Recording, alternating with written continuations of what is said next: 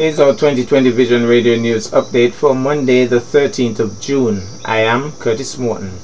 Out of Combermere, Nevis, on Saturday, June the 11th, a brief but significant ceremony was held at the Franklin Brown Community Center to hand over checks to both Mr. Fitzroy Warner and Mr. Lester Pemberton. These checks represent the proceeds from an activity held on Whit Monday in the heart of Brickhead Village to raise funds to assist them with their medical expenses. The total amount raised was EC $14,897.44. This was shared equally between both Fitzroy and Lester. The Honorable Alexis Jeffers indicated that he would like to thank the organizers, namely Mr. Amoy Nisbet and Mr. Jamal Daniel, who worked along with him to put the event together. He also thanked all who made contributions of drinks, food, music, tents, stage, transportation, etc., and appreciation was expressed to all who served in the bar and food stalls. He noted that the hard work and dedication demonstrated true community spirit consistent with what was traditional to Brick Kiln Village. Out of Basseterre St. Kitts, police responded to a report sometime after 6 p.m. on Thursday, June the 9th, and left to assist residents in the Godwin Ghaut area who had detained escaped prisoner Jesus Valdez. A warrant had been issued for the arrest of Valdez for the offense of escaping lawful confinement. He is currently in police custody. Still out of Basseterre St. Kitts, Director of Public Prosecutions, DPP, Valston Graham, has refuted reports that he and his entire staff have resigned. In a press release from the office of the DPP dated 9 June 2022, Mr. Graham said, It has come to my attention that it is being circulated through the community, social media, and various news outlets that the Director of Public Prosecutions and his entire staff have resigned from office. He continued, I wish to assure the general public that such information is inaccurate. I can confirm that I have received resignation letters from three members of staff. However, I and the majority of the staff remain on the job and are carrying out our prosecutorial mandate. We go to break and when I return we'll have news on the regional scene.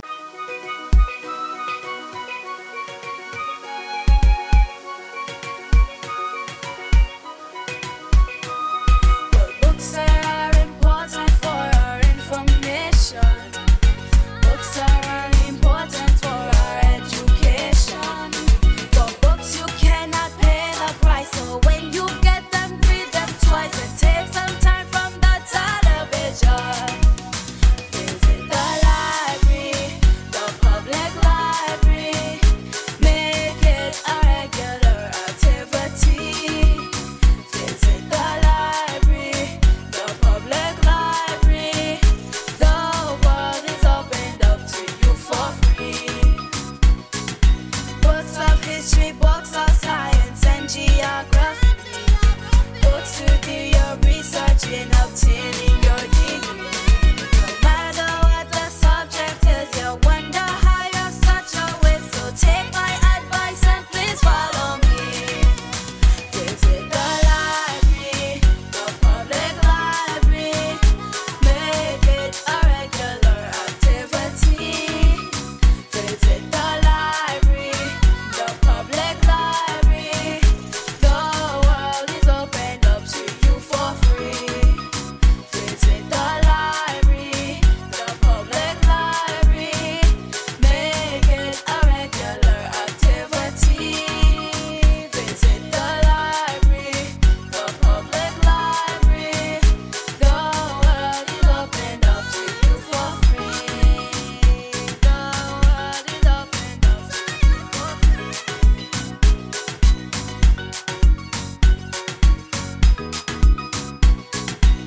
Out of Philipsburg in St. Martin, members of parliament questioned a hasty adjustment of a public meeting which was to discuss pressing issues with the future of Carnival to a closed-door meeting on Thursday.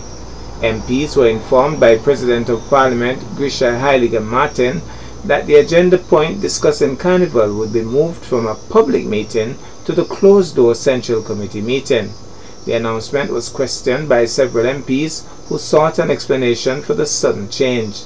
Heyliger Marten, in her response to MPs, informed them that this had been requested by some MPs, which request she had approved. The closed door meeting was later scheduled for 1 p.m. The original public meeting started at 11 a.m. A press statement issued on Thursday by MP Sarah Wescot Williams addressed this further. The MP disclosed that she had decided not to attend the closed door meeting. Wescot Williams said a majority of opposition factions left it up to the coalition to solve the mess it had created around Carnival in Thursday's meeting. Wescot Williams noted that a request had been received from the St. Martin Carnival Development Foundation, SCDF, for an urgent public meeting to discuss pending issues. Choosing to request a public meeting in itself was interesting as the format of meetings with third parties is usually determined by the Chair of Parliament, the MP added. Out of the BVI, for now, London will allow the British Virgin Islands BVI government to implement a series of good governance reforms, hold off suspending parts of the constitution reimposing direct daily rule, officials said on Friday.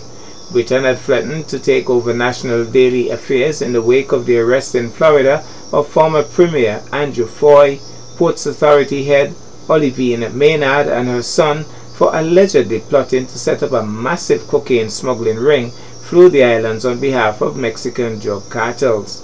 The three were nabbed in April after a protracted federal undercover sting operation. Fahie's arrest had occurred just hours before British Island Governor John Rankin had released a stinging Commission of Inquiry report on poor governance in the BVI, including corruption in state lands, contracts, and other forms of malfeasance.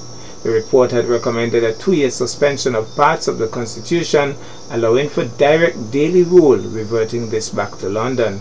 But Rankin told reporters that rather than rule directly from London, the Boris Johnson administration has decided it will go along with proposals from the BVI government to enact finance and other reforms in collaboration with Britain. To stave off being governed directly, new Premier Natalio Wheatley and opposition lawmakers quickly formed a national unity government, pledging wholeheartedly to work together locally and in collaboration with London to clean up bad governance practices and begin a new era and internationally out of the USA. The family of police officer killed in the January 2021 attack on Capitol Hill wants to see former President Trump go to jail. We get this CNN report. The family of fallen Capitol Police Officer Brian Sicknick was at last night's primetime hearing where they heard for the first time, along with the rest of the nation, exactly what happened to Officer Sicknick on that day. He confronted the rioters before suffering two strokes and dying of natural causes the next day. Capitol Police Officer Carolyn Edwards, who was injured in the riot, described the scene.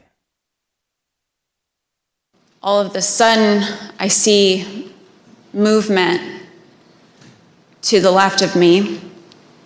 And I turned, and it was Officer Sicknick with his head in his hands and he was ghostly pale, um, which I, I, figured at that point that he had been sprayed, and I was um, concerned. My, uh, you know, cop cop alarm bells went off.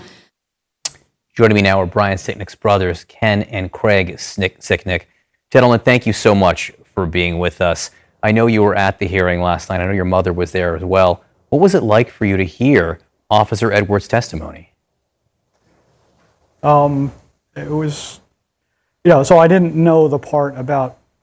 I knew Brian got sprayed. I've seen the video um, only once because it's very hard for me to watch it, but um, I didn't know of the the look of his skin that he was pale when he got hit by the. Uh, so that was that was new to that was new to us.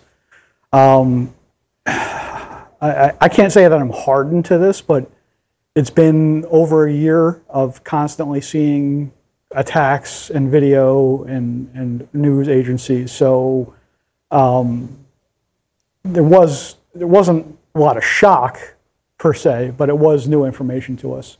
In, in my case, I actually felt uh, a knot in the pit of my stomach the entire time watching. It was hard to watch. Again, I pretty much tuned out most news sources except for written since a couple days after January 6th. Hmm. I, I can only imagine. And I want people to know We had told you we were going to play that video as we were introducing you because we know that you don't want to see it, so you could look away for that. But you do want the American people to see it. Why? Well, I mean, honestly, I, I, I do pay attention to some of the uh, conversations, rhetoric, whatever you want to call it, out there, you know, pertaining to, in particular, the January 6th committee investigating this, um, the insurrection. Um, that, you know, it was a walk in the, it was a tourist attraction. It was, you know, everybody was singing kumbaya with each other. Um, I wish, and I actually saw a lot of people saying, well, I'm not going to watch it. It's a dog and pony show. Um, that's just them being ignorant. They really need to see what actually happened that day. Both of us have spoken to quite a few people who were there. This was definitely not fake. It was definitely not a horse and pony show. There was there was a mob riot. People died. Um, you know, how do we fix this? This is you know, it's everything's become so polarized. People have their minds made up already. Many won't listen. You know, it's sad. I know you had a chance to speak with Officer Edwards in private uh, around her testimony. What did she tell you? Well, she told us what a hero Brian was. Um, that while, while she was going through what sh- the ordeal she was going through, Brian was right there with her. Brian was filling, whenever there was a breach in the line, Brian was filling that breach. Um, it- it's just, you know, it's reassuring to know he was a hero. I just wish, wish he was still here.